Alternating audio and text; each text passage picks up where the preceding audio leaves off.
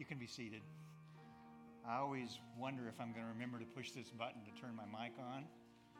It's kind of like those dreams, those nightmares you had as a child when you found yourself speaking in grade school in your classroom and noticed that your zipper was down or you didn't have pants on, but um, we've got the mic turned on. Good morning. Welcome, church. It's good to see you again as our church family.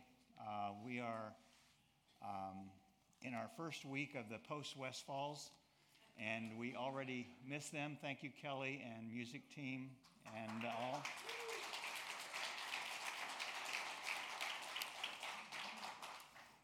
You know, one of the things you learn in life is that nobody's indispensable. And uh, so we're happy for the next man up, so to speak, as they use in football terminology, um, to carry the banner of work here at this wonderful church and church family. We, um, we have a uh, kind of a tag team going on today because last week Steve taught on the issue of money and wealth, and he didn't know, but uh, when I stepped in to continue in Matthew, I was at that same section. And so, uh, echoing some of the things that you heard last week, it is true that the issue of money and possessions are spoken of at least in one sixth of the New Testament verses, and maybe as many as one third of the parables and so we have uh, in front of us today a wonderful task. Let's open with prayer. Father, we ask today that the work of your Spirit would work in our lives and the scriptures as promised would separate to the, uh, to the, to the separation of our soul in a way that causes us to motivate and live more like Jesus and in a way that counts for eternity. And we commit that to you today in Jesus' name. Amen. as they say in the um, trade, a hypothetical might be that an urgent emergency call was placed to the pastoral staff at Grace Point. And as it turned out, the pastoral staff wasn't immediately available. So uh, the message that was left was I'm in trouble. I don't know what to do. I need you to call me back as soon as possible. Now, all of us have had those kind of calls. I get them at my office, but this hypothetical was a call to the pastoral staff here. And as a staff member called that person back, they said, Well, let's get you in. It sounds like you're in significant distress. And um, the person said yes. And they came in for an appointment and sat down, and the staff sat with them and they said, What's going on? And they said, I don't know what to do. I'm absolutely terrified. I said, What happened? And then those five words came out that strike fear into the heart of everyone I just won the lottery. fear, right? Fear. Um, so the message today is how can Christians win the lottery? Um, you could buy a ticket. This ticket represents the possibility of winning $900 million. I used to, in my earlier years, fantasize. You know, what if I won? What would I do? Well, the first thing you do, you say, well, I'd, I'd give 10% to the church not recognizing that actually in the Old Testament, with a combination of taxes and sacrifices in Israel, the percentage was between 29 and 30 percent. And in the New Testament, I don't want to dissuade you in terms of your giving patterns, but in the New Testament, the pattern is giving cheerfully, giving sacrificially, and giving as unto the Lord. But 10% of $900 million, I can make that work. Uh, I'm reminded on the subject of the lottery of one of the first lottery winners in Oregon. It's easy to remember him because I had an employee by the same name who was not the same person. His name was Richard Anderson, and he won the lottery not once in Oregon, but twice. And he was best known, beyond his life kind of exploding after all that happened, he was best known for the comment that said, If I knew I was going to win the lottery, I would have taken better care of myself. yeah? You know, I guess that's the point. So, uh, what we have today is in Matthew 5, the words of Jesus, which I find to be very encouraging in terms of instructing us of how to construct a portfolio that impacts eternity. You know, I'm going to give you the last chapter today at the first. Here's my last chapter for the morning. My goal is for you and me to live our lives in a way that we build an eternal portfolio. There are a number of law firms and different organizations that, are, that they have as their banner word wealth preservation or wealth accumulation. And, and there's nothing wrong with that in terms of trying to be wise with what you have. But, but the irony is that in the world that Jesus taught his disciples in, it potentially moves into a conflict. Now, I want you to appreciate today as we go through these scriptures that there's a difference between, to give the disclaimer, there's a difference between a moral instruction and a wisdom instruction in the scriptures. And to understand the scriptures, you have to understand that at times it's not a black and white. It's a issue of how are you going to structure your life and live in a way that's skillful, that's wisdom that lasts for eternity. And so we are starting our session today in Matthew chapter 6. And in Matthew 6, we have Jesus teaching the disciples, and he's teaching them about the subject of joy, of how to be blessed, of how to be satisfied. And so in chapter 6, Jesus teaches the disciples and says, Do not store up for yourself treasures on earth, where moth and vermin destroy, but where thieves break in and steal. I want to give you a little financial information for a minute. You say, well, John, I, I, haven't got a problem there because I've got a savings and my savings is in the bank and so I'm covered. And uh, you need to know that our money in the bank is as unsecured creditors. And so the language here of moths and vermin destroy, are the text being moths and rust will destroy, is applicable in the sense that nobody has long term security in terms of what we own. You just don't. If three banks in America fold, we're good. If 30 banks in America fold, we're still good. But if 3,000 or 30,000 banks in America fold, even with the FDIC assurances for the federal and the separate assurances for the credit unions, it'll be a while till you see the money you've got in the bank because you're an unsecured creditor. You don't stand in the front of the line to get your savings back. I don't tell you that to scare you. I tell you that to instruct that the words that Jesus said are true. That if you're laying up for yourselves treasures that say, I'm good, uh, it has a relative kind of a concept. Jesus said, But store up for yourselves treasures in heaven, where moth and rust do not destroy, and where thieves do not break in and steal. For where your heart is, there, for where your treasure is, there your heart will be also. So, in this instruction, Jesus is saying the core issue when it comes to life and joy and blessing has to do with the heart.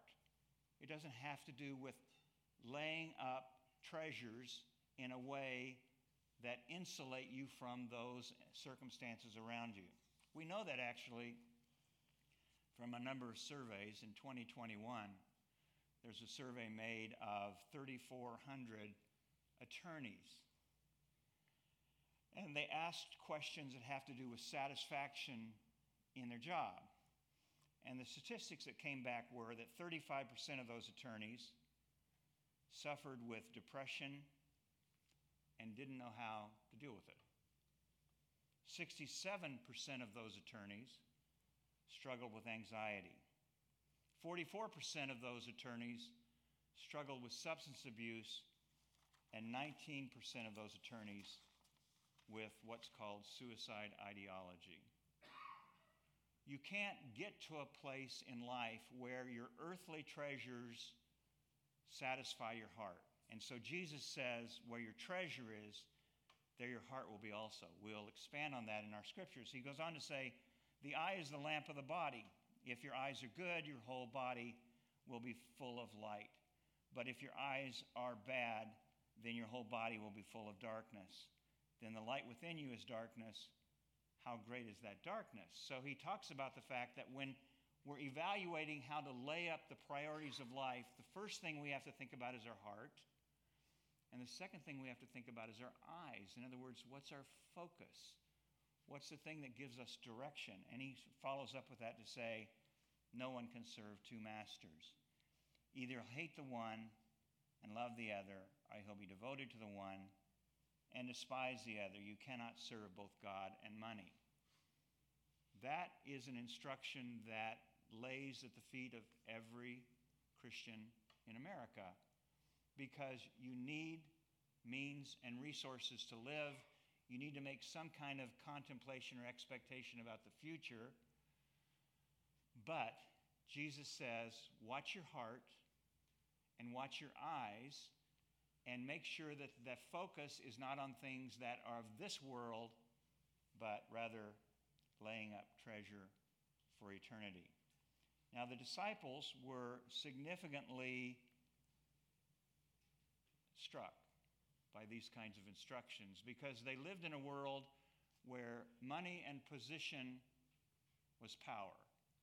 And they even saw that among the religious leaders who loved to parade themselves around in front of them with certain clothing and certain high standing and chairs in the synagogue in a way that set them off as separate. And Jesus is saying that's only a distraction. That doesn't have any treasure, a treasure that is in heaven. You know, um, every one of us has in our lap, as stewards, four different things. We have a certain amount of money, including discretionary money, and we have to decide how to use that. Um, you know, we have some really good speakers that travel around the country, and they remind us of things like Make a budget. Have a written budget. They remind us get out of debt. And they're right because the borrower is the slave of the lender. They remind us to live on less than we earn. Again, that's good counsel in terms of a direction that provides a focus for your heart other than accumulating wealth. They instruct you to save money and finally, then to be generous.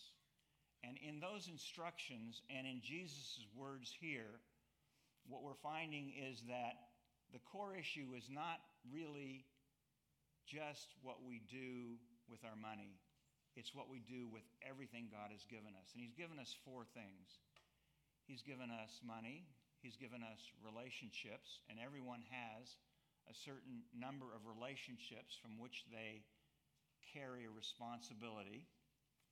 He's given us possessions, and in this scripture, we find that uh, there are concerns as, this, as Matthew 6 continues about possessions and your life and worrying about your life. And Jesus said, Don't worry about your life. Today has enough trouble of its own. And then finally, uh, we are given time. Psalm says our days are numbered. And there, as Spurgeon says, no power on earth that can take a man who is in God's sovereign purposes numbered on his days until his life's work is done. But after that, there's no power on earth that'll keep him here a day longer. So, in time, in possession, in relationships, and money, that's the package that you have. That's the portfolio that's under my arm And the question is how am I going to deal with it? How am I going to avoid the dangers of serving the master money instead of God? How am I going to lay up treasures which are in heaven? Well, there's a whole series of people that have won the lottery in the past. One of them was William Post, who in uh, 2013 um, he uh, won $16 million. And from that, within a year, he was a million dollars in debt. He was sued by a number of family members. He'd spent his money on cars and motorcycles and a plane that he couldn't fly and an ex girlfriend sued him for a third of his fortune. And it turned into a disaster for him. In fact, he said, I wish I'd torn up the ticket, interestingly enough. Uh, David Edwards was another who won the lottery and who said, I want to be one who is known by my wealth. And in that regard, Edwards won $27 million.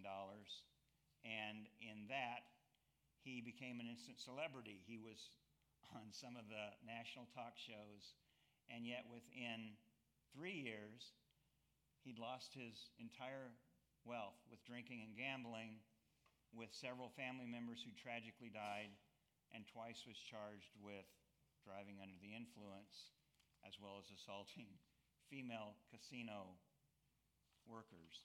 So the phenomena of having wealth is something that is in our, in our world fairly common. The median income in America is $75,000 a year. But we live in a world and a nation that's haves and have nots. So, what we have with our heart issues and with our focus as we follow the instructions of Jesus is what do I do with what I have? in a way that counts for eternity. The first of the instructions in the New Testament come from Jesus. The last of the instructions in the New Testament come from the Apostle Paul to Timothy. And so we find in 1st and 2nd Timothy that this subject comes up again. 1 Timothy chapter 6 verses 6 through 10 is a stark warning to each of us who God has given us the kind of responsibilities and possessions that we are to use in a way that's wise. So, Tim, so Paul writes to Timothy that in godliness, but godliness with contentment is great gain, for we brought nothing into the world and we can take nothing out of the world. But if we have food and covering, we'll be content with that. Look at that definition for a minute. That's the definition of contentment in the Bible. And I would suggest to you, because you should be asking the question now okay, what about me?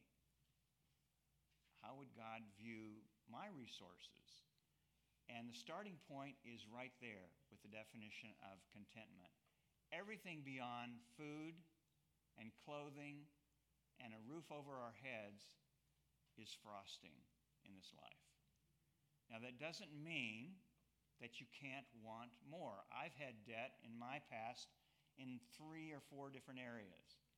Um, for education, as I borrowed money to go to graduate school, uh, for buying homes, for buying vehicles, for some investments. But in that whole thing, I was dealing in the periphery of wealth of expanding my footprint financially in a way that I thought was appropriate. There are some in this church, for example, who are waiting to get out of an apartment into a home. That's not wrong. That's not bad. And if you have to borrow some money to do that, I don't see anything that prohibits that. But you move with wisdom and with selection and care to make sure you're not living beyond your means. Timothy goes on to say in defining contentment those who want to get rich, and here's the warning, fall into temptation and a trap and into, enemy, into many foolish and harmful desires that plunge people into ruin and destruction. For the love of money is the root of all kinds of evil. Some people eager for money have wandered from the faith and pierced themselves with many griefs. In that description comes financial disaster, physical disaster, and spiritual disaster. And so the loving of money, of wanting to be rich in a way that redirects your attention and your heart and your passions is something that will bring calamity on you. David Lee Edwards was a man who won $27 million. And he bought a mansion, he bought dozens of luxury cars, he bought a private jet with a personal pilot. Five years after he had that money, it was all gone. And Edwards was living with his wife in a storage unit contaminated with human feces. Edwards' wife ended up leaving him, and he died penniless in hospice care in 2013 at the age of 58. Michael Todd Hill was convicted of first degree murder in the slaying of his girlfriend. He inherited, he, excuse me, he, by way of uh, the lottery, um, got uh, $13 million. And as a result, it led to contention with his live in girlfriend. And, as, and, and it ended up with him murdering her and being sentenced to life in prison because of the conflict that came out of the money. And it goes on and on. And the warning here is in 1 Timothy 6 that the love of money, the love that directs our heart and our attention in wanting to get rich, can lead to a wandering from the faith and piercing yourself with many griefs. In other words, it sets up a cycle in our lives where we come to multiple crossroads. And at each crossroad, we say, I'll choose getting wealthy instead of being considering what God wants me to do with what I have. And that crossroad and that decision cycles you into progressively more trouble. We saw that in James chapter 1 when James said, When tempted, no one should say, God's tempting me, for God cannot be tempted by evil, nor does he tempt anyone. For each one is tempted when he's carried away by his own desire, and dragged away and enticed. And after desire is conceived, it gives birth to sin, and sin, when it's fully grown, gives birth to death. So the cycle of life for each of us is what do we do with the things that are in our lap? What do we do with the resources God has given us in a way that guards our financial fort? It protects our heart it protects our spiritual walk. I, frankly, am quite sobered by James chapter 4, where James writes Now listen, you who say, Today or tomorrow we'll go to this place or that city, spend a year there, carry on business, and make money. Why, you do not even know what will happen tomorrow. What's your life? You're a, you're a mist that appears, that appears for a little while and then vanishes. Instead, you ought to say, It is the Lord's, if it's the Lord's will, we'll live and do this and that. But as it is, you boast and brag. As such, boast, such boasting is evil. And then a verse that candidly has staggered me. I'll be very frank with you. This is one of the challenges in front of me. James writes Anyone then who knows the good he ought to do and doesn't do it sins. So there we've crossed the threshold back from wisdom to moral instruction. I didn't write that, James did. And he says if there's something in front of you that have your opportunity to do good and you don't do it, that's sin. I don't know about you, but this is how I live my life. I told the men yesterday in our study, I had a friend that um, rode his motorcycle year round. And I said to him, How do you keep being killed? How do you keep alive in riding your motorcycle the way you do? And Ron said to me, I ride with radar beams going out all around me. I said, What do you mean? He said, Whether it's my peripheral vision or whether it's in front of me, I've got a dozen radar beams that keep me alert, keep me watching, keep me watching traffic, keep me watching the weather. And that's the way I ride my cycle. And you know, this may be quirky for you, but it works for me. I've applied that to life. And so when I go through life, I've got radar beams, whether it's at work or in other kinds of community settings, that is always saying, What's going on around me? What can I do that applies the standard of the Good Samaritan in terms of caring for my neighbor more than myself? Most recently, it happened this morning. I was finishing up this message in my office this morning, and I was visiting with another woman in our building. And we got to talking, and she said, What are you doing? I said, Well, you know, I'm, I'm, I'm on the bench, I'm on the substitutes, and when Steve's not available, I'll come in and teach. And I'm teaching this morning on earthly versus heavenly treasure. And she said, You know, what I found is that as Christians in America, we live in the shadow of Jesus instead of in following Jesus. I said, What do you mean? I hadn't heard that phrase before. She said, We want the benefits of being saved, and, and that's the shadow of Jesus, but then we want to live the way we want so that we don't care for the poor. We're not concerned about meeting the needs of others more than ourselves. And I said, That's kind of profound. Do you want to preach the sermon this morning? but the point was this you know, one of my radar beams caught her and created, uh, I think, a, a spiritually positive communication and encouragement. And I think that's the way we live our life.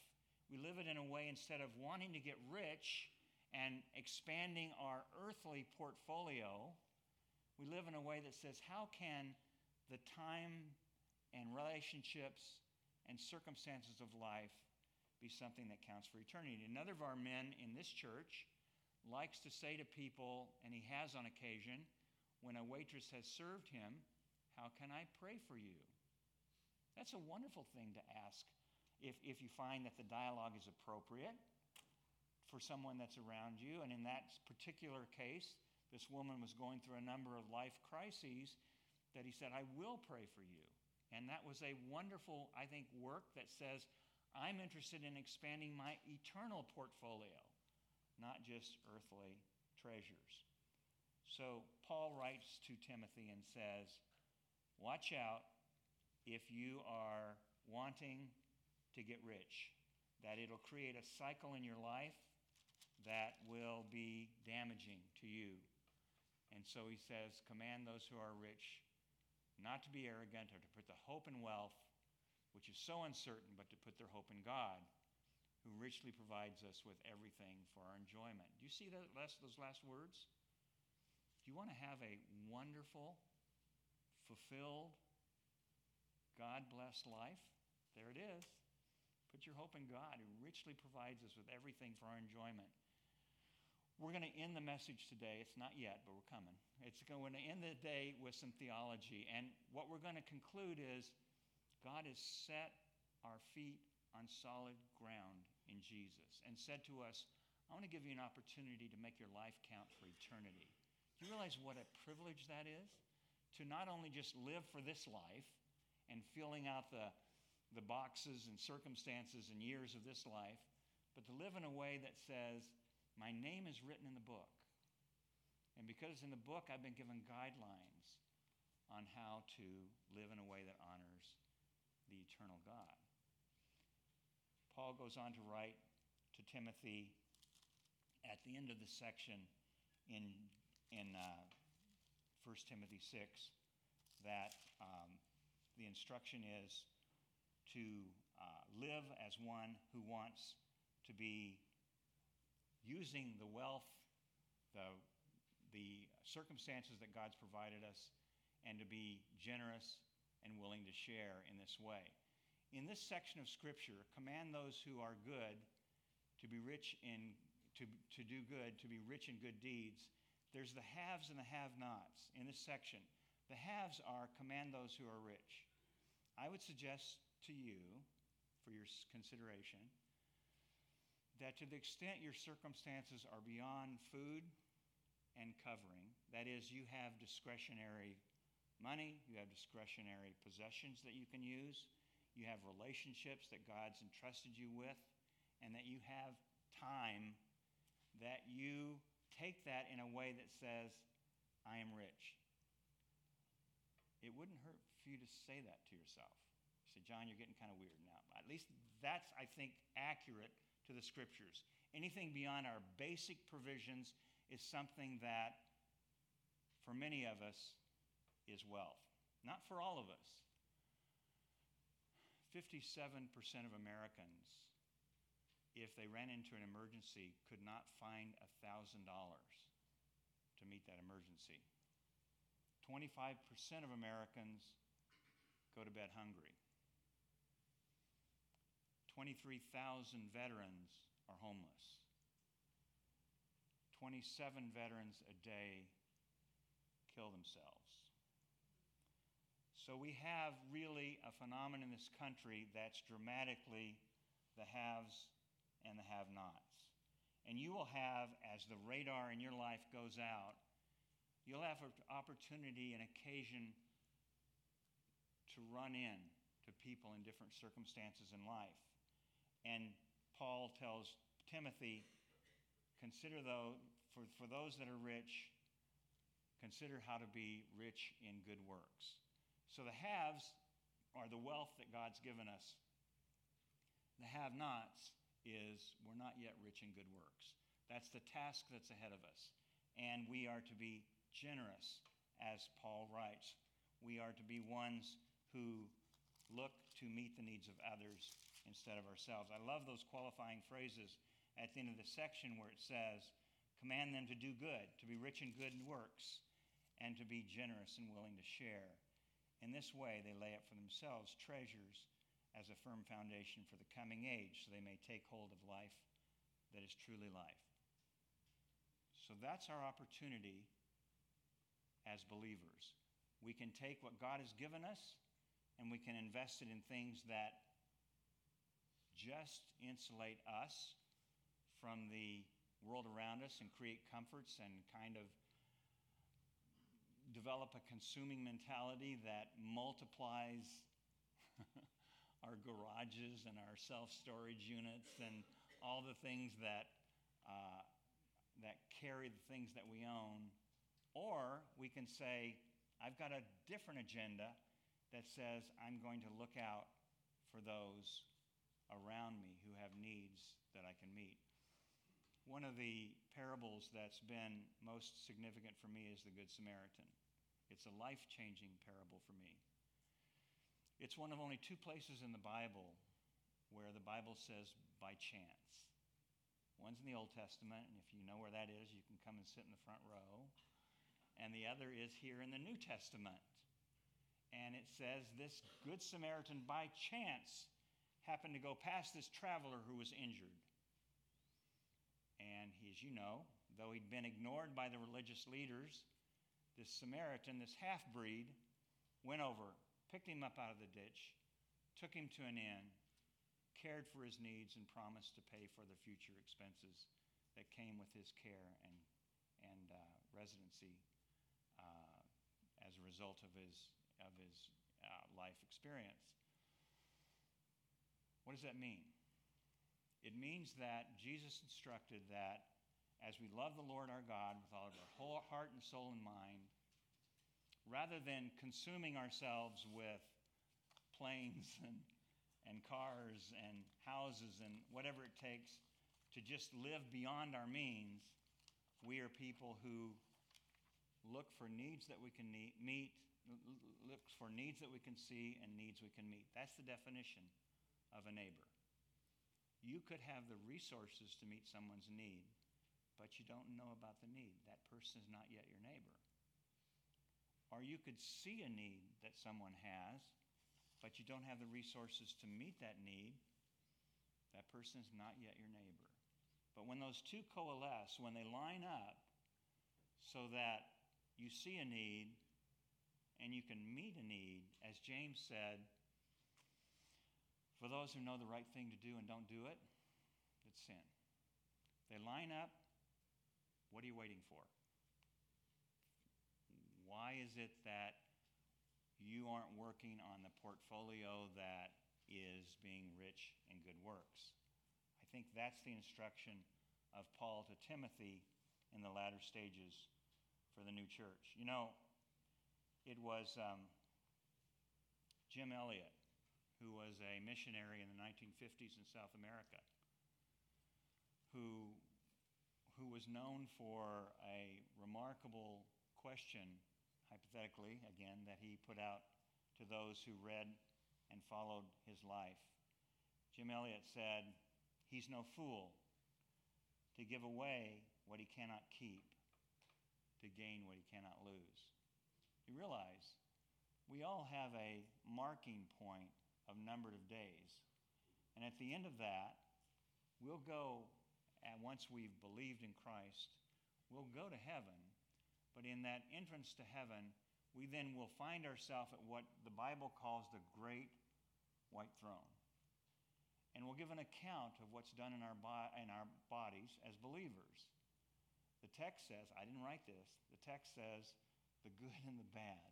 Meaning that as disciples, as people who are believers in Jesus, there is a future accounting coming for us using the resources that we have in a way that counts for eternity. I want to I want to finish this message with some theology. I want to raise you up to um, a wonderful thing, a doctrine called substitutionary atonement.